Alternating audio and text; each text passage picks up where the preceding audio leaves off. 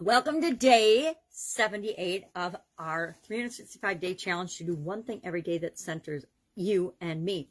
Today, it's all about pursuing something. I don't know if you can see this 110%. Let's grab my magnifying glass and see what it has to say. It's the same say. It says, anything that I do, I pursue 110%. So said by Apolo Anton Ohno.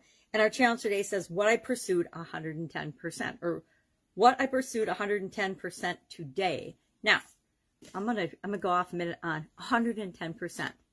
I have a math and science background, so whenever I hear anybody say, "I'm going to give it 150%, 120%, uh, I anything 200%," anytime somebody says they're going to give their attention, their effort, their energy more than 100%, it causes me to stop and say, "Huh?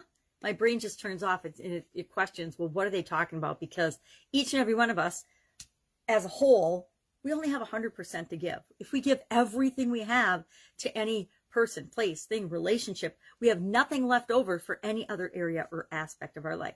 We all do that. We find we find out how much uh, 100% of what we're capable of is when we face challenges and uh, especially in the areas of health or relationships or financial challenges, we all find out hey, I thought I was giving 100%. I thought I was giving 110%. And lo and behold, what I was doing didn't work. So was I really giving 100% eh, or definitely not more, but was I giving it my all? Was I doing everything I possibly could to figure it out? Whether it's a relationship, a friendship, a, a communication. How many of us have miscommunications with other human beings sometimes?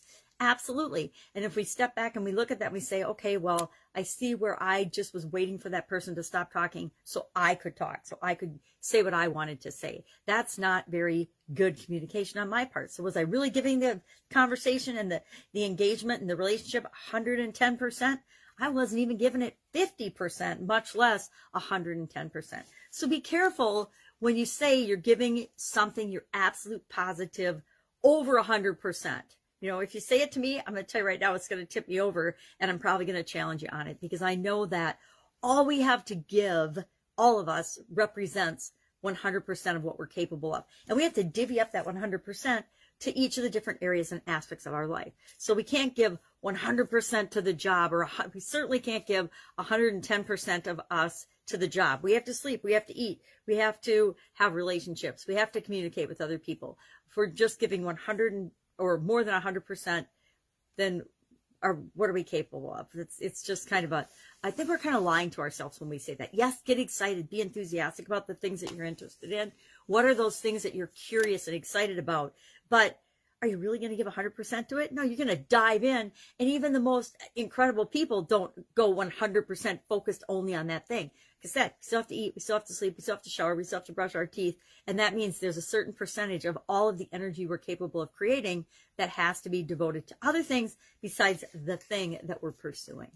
Love to know your uh, experience with this, your actions on this. Are you one of those people that says, I'm going to give you 110%, meaning I'm going to give you, and, and what does that mean? Does it mean 10% more than everybody else? Does it mean 10% more than I would normally give to my job? And say I give my job 50% or 60% of my attention and energy and effort. Does that mean I'm going to give it 70%? So think about the way we describe things and, and be honest with ourselves. We can't give 110% to everything in our life, right? It's not humanly possible. All right. Have a great day. I will, of course, be with you tomorrow to do one thing every day that centers you.